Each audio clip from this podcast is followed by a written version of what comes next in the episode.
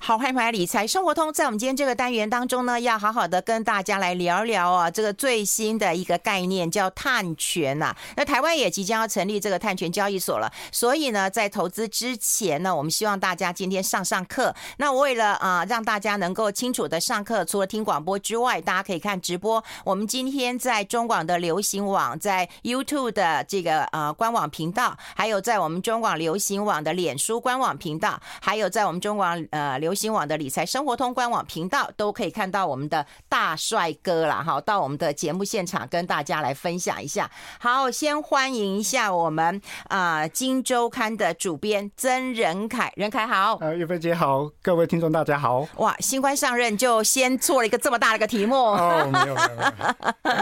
哎，是嗯这个题目我觉得是蛮呃热门的哈是。是对，那是不是跟大家先来上上课啊？什么是碳权啊？碳权哦，嗯，其实碳权，我我们从字面上顾名思义哦，它其实就是一个碳排的权利哦，，对，就是说。大家可能会觉得有点奇怪，为什么碳排需要权利啊？嗯，那这个就就是说，这个就是说，因为以前碳排是无形的，嗯但是我们知道，在整个工业社会，其实很多的不管是生产活动、嗯，运输，嗯，或者是发电，各很多环节其实都会产生碳排。对，那以前大家没有没有没有感觉嘛，就是也没有去做节制。嗯那现在突然发觉发觉说，哎、过度的碳排会产生很大的影响，可能气候变迁，甚至嗯严重化物物种灭绝哦。嗯所以大家开始要去来做一个节制哦。那现在就是说，大家可以听到很多国家或者是在做碳定价，嗯基本上它的原理就是说，碳排无形的，但是你如果去帮它定一个价钱。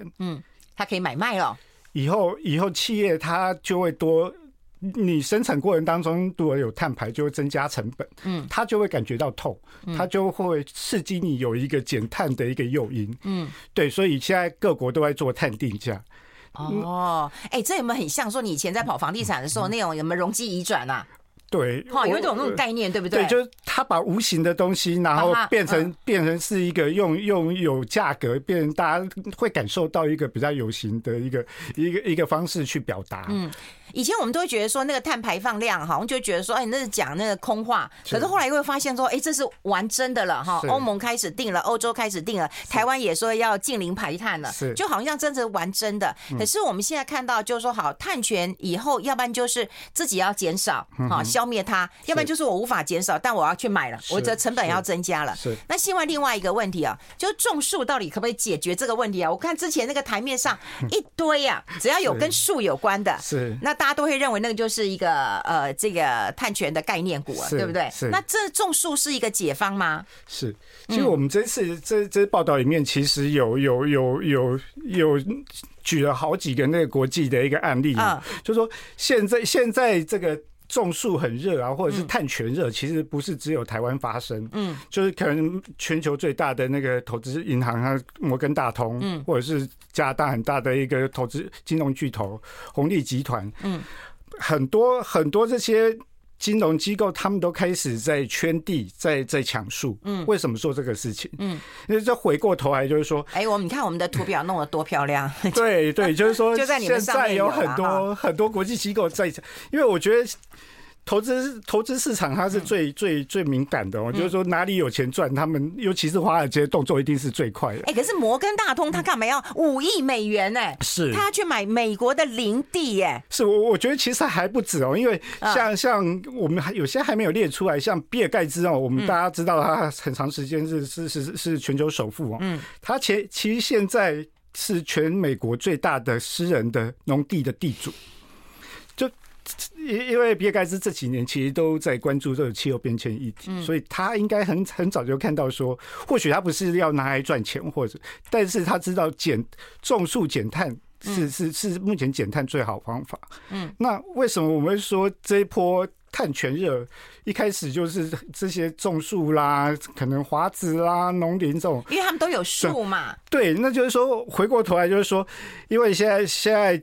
减碳这个议题已经成成为大势所趋了，就是说，嗯二零五零年联合国已经设下二零五零年要达到碳中和的一所以个目标，它蛮具体的，它不是那种说说算了，也不是什么元宇宙，也不是那种对 NFT，对对它是玩真的了。对，因为你二零五零年要达到碳中和目标，我们可以想象，我们、嗯我我们各个层面要去做减碳，你再怎么厉害，不可能减到零。但是你五零年、二零五零年要怎么达到碳中和？嗯所以你必须要靠一些负碳技术。嗯，那或许大家读者听听众可能也有有或许有听过，现在有很多的技术，像是是碳捕捉或哎者是碳封存、这些，这个是负碳技术，但是目前为止都不成熟。哎，有些我真的有看没有懂哦。呃其实我有是看到一些那个呃国外的有个呃就是呃媒体的报道啊，是像我们知道那个可口可乐或者我们喝什么汽水可能有是气，对不是对是？嗯那气里面就有碳嘛，对不对？那他就说可以做那个空中的捕捉啊。是这可是这个听起来就是 很我想说，玄是不是我对英文是不很太好，玄看不太懂啊是？可是是有这个意思吗？是这这很玄，就是现在大家都在研究说怎么用工程的方式嗯去、去做，就是就是碳捕捉啦、碳封存这些，就我们叫工程上的负碳技术。嗯，但是到目前为止就，就可能就像运芬姐提到说，哎、听起来很玄，但是对，很悬。有这个想法，但是实际实际上目前都还技术还不成熟。嗯，对，那所以这是以这个时间点来来讲的话，它最好的一个负碳技术，嗯，就是种树造林，就是种树，因为你种树，植物会行光合作用，嗯，吸收二氧化碳，对，它就会有一个固碳效果，就就会减碳效果。哦嗯所以目目前这个时间时间点的话，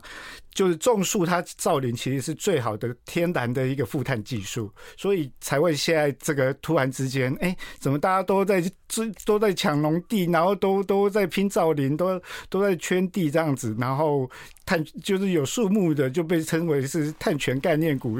涨翻股天啊呐、价冲锋，对对，对我觉得想想就是说，我们是不是也该去种棵树，然后我们可以来卖泰拳来赚一下，对不对？是不用人去赚钱，树帮我们赚钱好了。我们先休息一下，进一下广告，待会儿分享更多。 I like Ealing Sound. I like radio.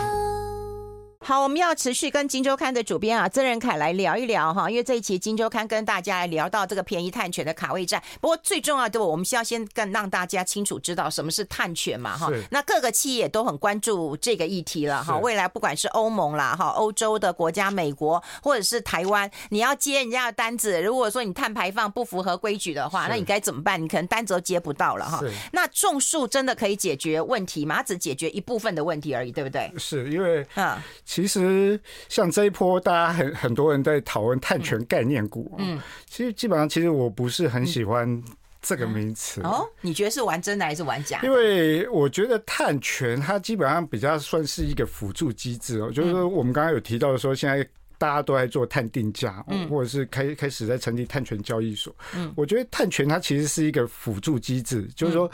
因为我们知道，在这个我们现在要迈向二零五零年的一个碳中和目标，在这个过程当中，它会一步步减碳。那你知道每一个班上，它基本上都有一些自由生或一些可能会会减碳的脚步会落拍嘛。哦，那所以现在碳交易或者是碳权这个概念，就是说你不要一下子就就判他死刑，就是说对于这些落拍的的的的一些企业而言，嗯它可能减碳的的进度不是如预期，它有一个方法，就是说嗯我我我们现在在讲说。碳权主要有大概可以分成两种，嗯，一种是强制性碳权哦，强制碳性碳权它是像嗯是这个吗？对，嗯，就是说，像欧洲，它其实是是整个碳权这整个制度走的最快的，它其实是做一个总量管制，它每年会会会有一个，比如我国家会我我我整个欧盟会有多多少的一个排碳，嗯，它根据一些方法把这些排碳的一个额度分配给不同的产业跟企业，嗯，那。产业跟企业必须要有这个额度，嗯，它才可以去去做扩产啊，或去做生产，不然会被罚很多钱。对呀、不然你叫工厂关门吗？不要做了吗？对，那现在就是说，如果有些呃我们刚刚提到说，有一些企业它可能嗯部署比较早，嗯然后它可能减碳做得很好，它就会有剩余的额度，它就可以拿到市场上去卖。哎，你这样讲，我又想到说，这跟我们种电是不是很像？比方说，我用了电，那我自己种，然后我有电，然后我如果说这个电剩下了，我就可以卖。是因为我觉得这那个碳也是这个概念啊。对，因为我觉得，我觉得绿电凭证这几年很热门，其实嗯某种程度上它都有原理，都都有一些一些原理它是相通。嗯对，就是说，anyway，他们的目的目的都是减碳、啊。嗯，对，那我觉得我我我我我为什么不不喜欢讲碳权概念股？我觉得碳权，嗯，基本上它其实是一个手段哦、嗯就是你最终目的还是希望让大家减碳，所以而且消灭，对不对？没有对碳。对对哦，所以现在很多人在讨论说，因为我台湾台湾的整个机制其实都还在执法都还没有建立，嗯所以大家很多人在讨论说，哎、你现在要成立碳权交易所，那会不会企业就直接去买碳权？对啊那，我就不自己做减碳了，那你就失去这个它原本的原意了。但对既然所以说，台湾接下来这个整个配套机制啊，碳权配套机制、交易所配套机制要做得很好，不然第一个可能交易所会没有量，嗯，第二个的话会不会？哎、你如果说你这个碳权全部都可以来抵消我的这个这个这个碳排的话，嗯它会有一个开放的一个比例啊，像新加坡它可能是开放百分之五去可以去抵换。嗯，你如果全部都开放的话，那我企业我就直接去去买碳权，我就不要自己做减碳了。所以你的会意有这个问思，题。啊你的意思就是说有一些企业它可以自己种树，嗯对不对？因为种树的话，你刚刚讲光合作用可以消灭一些碳，所是以我可能有碳中和。是要不然就是我没办法种树的话，那我就是去买好了。你有种是树，我就给你买。是是哦，那你会觉得就是说企业大家以后会变成都用买的？没有这个就是整个制度的配套，它要有一个比可是我较们刚开始哎、对，因为所以现在其实我我我们比较多，我嗯我我现在台湾是走碳费制，要再搭配这个交易所。其实嗯以邻近国家跟新加坡可能会比较像，新嗯加坡是收碳税，然后再加一个交易所，基本上它碳是税很像就是我们那个垃圾袋随袋征收，对如果垃圾袋变得比较贵，因为我有收这个费用，对不对？对，那现在碳的税就是说，哎，会让企业成本会变涨变高哦。一定会变嗯高。所以我我所以现在就是说，它会有开放一个比例，嗯，就是说你可以拿碳权来抵换，但不是全部，因为你如果全部的话，嗯，就大家就不会去不会有诱因去做减碳了。嗯对，所以这个这个制度配套，我觉得是还蛮重要的。嗯，那你赞成哪一个收碳税呢，还是做碳权交易？显然就是台湾现在选择是做碳权交易啦。台湾现在是。因为现在有两种制度，一个是像我们刚刚提到说，欧洲它是做总量管制，嗯但是因为可能很多因素啊，我听听说过很多说法、哦，嗯就是说后来台湾目前第至少第一步没有走总量管制的方式，嗯，那所以台湾是收碳费。就是碳直接直接就是看你企业排多少碳，直接跟你收一个价格。嗯，那碳交易所它其实是一个辅助机制嗯啊，就是说，因为像我们的碳费，它第一阶段是针对两百八十九个排碳大户，嗯，那其实有很多企业它基本上不在这个范围内，但它可能或许它自己想做减碳。更重要的是，因为台湾是出口导向，我们对有呀很多瓶盖股。那苹果、苹果像苹果他们或者是 Nike 啦、艾迪达他们这些国际大厂，他们其实的他们减碳啊或者这些目标都是比欧联合国这边还要领先的，哦所以你必须要去 follow 他的一个脚步，对，不然你就接不到单子，就是哎，对对对，就是云文姐刚刚提到的说，你就接不到单子。嗯那但是嗯你要减碳，有些东西你有些公司你还是跟不上嗯啊，所以基本上你现在就是你可以用买自愿性碳权这嗯个方式，或者是我们前阵子很热，就大家说绿电，绿电都被嗯台积都电买光走了，买对。光了。对，就是说，因为它就是可以用这种另外的方式去去做一个弥补，或者是这也是这这也是我也觉得碳权目前现阶段它有一个有一个中度过过渡期的一个个的一个蛮重要的一个工具啦。哎对，那像你做这么大篇的一个报道，第一个当然就是要呃确定这个碳权交易在台湾至少碳权交易所落地生根了，这是一个趋势，而且是现实的问题。嗯是第二个，你会告诉我们说，现在已经企业已经开始在卡位了嘛，是一种先行者的优势了嘛？嗯，对啊，因为我我刚刚我我我就提到说，我其实很不喜欢对你不喜欢嗯讲碳权概念股、哦，我我我比较喜欢证明，我觉得是应该讲碳管管理概念股或嗯许会比较恰当哦，因为碳权其实只是一个手段，嗯，目的是减碳，嗯，那所以其实台湾有很多企业，其实他们在碳管理是蛮全方位在做，像我们这次其实花蛮大的篇幅在介绍永丰鱼哦，就是说永丰鱼这波上涨，大家他有没有种树啊？它直觉，因为它华子，它下面的华子是因为它是是是造纸嘛，造纸的原料啊造纸是的一定有有造种纸树原料就是树木，所以他们其实，在两岸有种很多树，比一个台北市的面积相当于一个台北市的面积。所以第一这一波的台台台股碳权热，永丰余华子其实是是是领头先锋哎，啊。难怪难怪，但是我很我我比较不喜欢去聚焦说它只是它其实不只是种种树，所以我们这是花蛮大的篇幅在介绍说，它因为在造纸过程当中，它发展很多循环经济的一个技术、哦，就比如说早期发电。它可能在造纸过程中有造纸过程会有很多的衍生物可以拿来做早期发电，嗯，这个就是生殖能，这是绿电，哦，以后它这个生殖能，那或者是说它它现在开始在用一些造纸的一个技术去取代一些呃塑胶塑化原料，那这样就可以一样是可以减少石化原料的的一个使用，也可以造成减碳效果。我们待会讨论这个，因为有很多人问说，那个人吗？个人可以买卖这种碳权吗？或者是个人可以去买负碳的商品吗？有，真的有是。是嗯我们待会讨论好不好？我们先休息一下，进一下广告。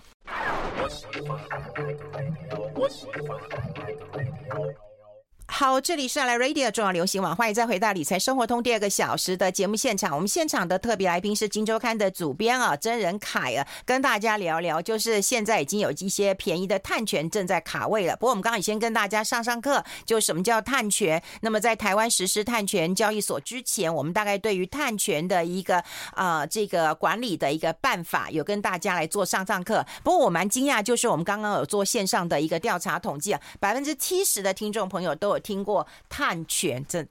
太厉害了哈，太厉害！我就要跟上时代的一个脚步啦，因为现在不管是欧洲、美国、台湾近零排碳哈，碳中和到近零排碳，这个时程已经越来越紧迫了。那如果说我们个人来讲的话，当然你刚刚在呃我们的那个中间广告时间哦，那有提到了一些我觉得蛮不错的，然后大家可以回看啦，因为有那个碳管理哈的嗯一个公司，你觉得说不是只有种树而已，碳管理很好的公司以后都是碳权的概念股。那我们现在来讲我们自己的身体力行啊，你有提到全家有负碳商品，就就这什么叫负碳呢？就没有碳呢、还零的、欸、哈，是还是负的、欸，是嗯，这个，这个我觉得是一个蛮有趣的实验啊，因为我们这次的采访哦，有有有访问到这个台呃台北大学一位教授李杰明教授，他其实在参与国内很多这个碳交易啊、碳权这方面，他有蛮多的一些制度的一个设，他都有参与哦，他。那他的想法是说，因为我们刚刚提到呃碳碳交易啊、碳定价这东西都是帮碳定一个价格，对就是这无形的碳以后变成是有价格了。嗯嗯这件事情我觉得是大家要慢慢去熟悉的一件事，但是这个需要一个过程跟社会很多的社会教育哦。嗯，那我们可以想象说，你这个以后碳的这个排的一个成本加进去之后，嗯，这个第一。首先就是厂商很很多企业它的生产成本就就就会增加，对对，对，因为这个是额外加进去的成本。嗯第二个的话，就是你消费者以后你去去商店买东西，你可能发现说东西变贵了，以后嗯通膨可能变常态，因为生产成本变高，又又这个东西把它垫高了。嗯，嗯所以这个很多过程当，我觉得大家都要去去去熟悉哦。嗯，那李金明教授他就是想说，哎、我要怎么让让民众哦嗯有机会从生活中去去认识、熟悉，就是碳权啊、碳交易这个事情。嗯，所以他就去找了全家便利商店合作。嗯，他就因为全。推他们推了一个富碳便利商嗯店，目前大概有五家，都在那个三峡北大三峡北大三峡校区附近哦，有五家。嗯它最主要是在里面会会有一个富碳商品专区。嗯，那这里面其实专区上大概有一二十，呃，大概有二十个项商品吧。嗯其实我都是我们蛮常见的，可能是麦香红茶啦、可口可乐啦、黑松沙士啊。但是我们觉得就奇怪啦，为什么他么会复碳呢？对啊，啊为什么可这口可些乐它有没有坐飞机来呀？为什么这些对啊，这个这些这些嗯这些饮料啦、泡面，其实他们在生产过程当中，或者在运输过程当对中，对，不顶多减碳，不可能嗯不可能做到负碳嘛。嗯那这个就就是很有趣的地方，就是说我们刚刚有提到说负碳技术哦，有一种可能用工程用碳捕捉技术，但是这个还在发展。嗯，二二来就是种树是自然的负碳技对术，对，第三个方式就是从社会科学的角嗯度，就是说，你碳你这个碳排多少，嗯，我去市场买一个碳权，嗯把你抵换掉。对对如果这个抵换掉之后，哎、我这就变成是一个负碳商品。哦，所以这个这个这个负碳商品的一个货架上面呢，嗯它是专门挑这个挑这个有做碳足迹标签的一个的商品，嗯因为碳足迹其实是第一步嘛，因为嗯你我们要收碳费，我们要收，我我们要知道你碳排多，你总要知道碳排多少，你才可以做后面的东西。嗯但是碳足迹标签这个东西，台湾其实大家不是很重视，其实已经推很多年了。有推很多年啦，有时候那是嗯个我们在市场跟小贩买，他都会说：“哎、温这是咖喱酱哎哦，免这回零机 啊，回零机会浪费碳排放呃。对，但嗯是基本上其实民众就对于这部分其实还是没不是不是那么有感觉，嗯所以他们就这一次就是说北大他们李杰明教授他们就是挑了一些，嗯就是至少你有做碳足迹标签，我知道排多少碳，”我哦，才能去跟这个。这个这个国际碳权机构去买一个碳权，嗯来做一个抵换，抵换之后变成负碳商品，哦，我觉得这这也是是一种教育。一步步的，就是说，哎、以后你民众你可能会开始你，你去去买东西的时候，你会开始、哎开始注意到说，哎、你这个这个商品有没有它有没有做碳足迹标签？嗯，那在下一步，它可能会哎、有没有做减有没有减碳标章？或我觉得这个是一步步的想要去去落实在这个。就就落落实低碳生活啦，落实这个减碳啊、碳交易这个，让大家从生活中有感觉。哎、我觉得有个问题啊，我嗯觉得听众朋友也问到我的问题啊，他有人问就是说，那以后东西会不会变贵？到时候会转嫁给消费者吧？这种可能性，我我觉得蛮有可能性的、我觉得我会，对我也觉觉得会会耶因为我一直觉得这个，其实其实像那个台泥张安平董事长，嗯其实也预告过很多次哦，就是说现在这这两年大家都在打通膨哦，嗯打通膨其实我觉得很多因素啦，就是说之前可能因为全球化，大家。整个整个各方面的磨合都很顺畅哦，大陆世界工厂用最低的人力去生产嗯最便宜的商品给大家使用，但是现在有贸易战，嗯那二方面很重要的因素，我觉得就是这个这个碳权这个概念是这个是全世界的议题。嗯，那你减碳其实就是需要成本，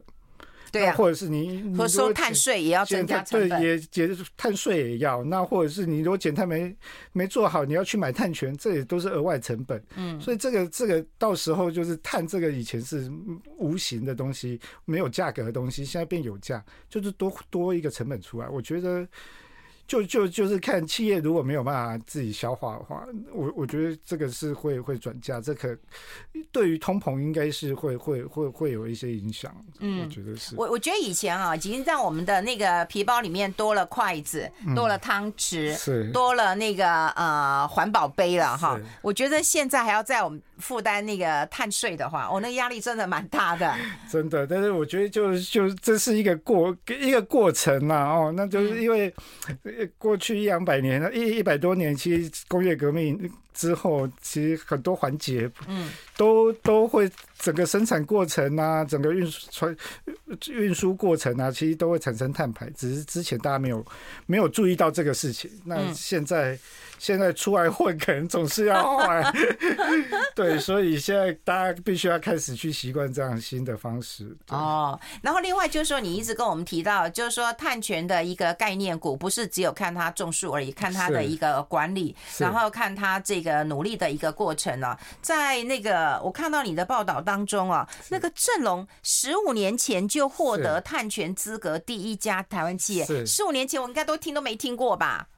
是啊，因为我觉得，所以我我我就说，其实还是有一些企业，或许他们因为本身企业本身原本就是高碳排的行业，哦对嗯了所以他们很早就注意到这个事情，而且很很很主动的去做了一些减碳措施，进而去申请碳权了。嗯，那我觉得郑荣的例子是蛮有趣的，就是说，因为我们今天开始台湾要成立碳权交易所，对但第一步大家开始就就会比较关心说，哎、碳权怎么买？嗯，但其实很多企业，其他们会很关心，就是说，碳权我要怎么，我我我怎么样，什么东西我可以申请碳权？嗯，对，那当然，首先等于大家现在比较常听到就是说种树啦，刚刚我们提到种对啊树，这、森林我保省育。水啊，可以，可以，可以，可以有碳权。嗯那像正荣的话，因为他们也是在造纸过程当中有做一些沼气啊、沼气发电的东西啊，嗯所以这部分也可以造成、呃、产生一些减碳效果。嗯所以他们在在大十五年前哦，就就就就用这个东西去包装，嗯，包装成一个专案，然后就是去去去去向国际机构去申请碳权，结果嗯确实就就去申请啊，也获得认证，是这是台湾第一家，我觉得这个是还蛮有趣的啊，就是说，那他也有教我们说大概要怎么嗯怎么样去申请碳权哦，就是你第一个步骤就是就是可能要去挑选标的，你嗯你可能你做了哪一些哪一些作为，所以你有达到减碳效果。嗯那第二步骤就是说你要去写报告，写报告就是你要说，哎、那我做的这个东西，然后根据什么样的方法学产生多少减碳效果。那第三个就是要去去找一些国际认证机构去去去认证这个事情，然后它会核发一个减量额度，也就是一个自愿性碳权给你。好，这个碳权的一个交易已经进入完真的一个阶段了，完整不的是空口白话了是哈。所以是怎么样落实管理得当，这是未来真正碳权概念股的一个精神之所在了哈是。好，今天非常谢谢我们《金周刊》的主编曾仁凯到我们的节目现场了，谢谢，谢谢谢玉芬谢，姐谢谢，好，谢谢拜拜，谢谢我们直播到这边，拜拜，谢谢。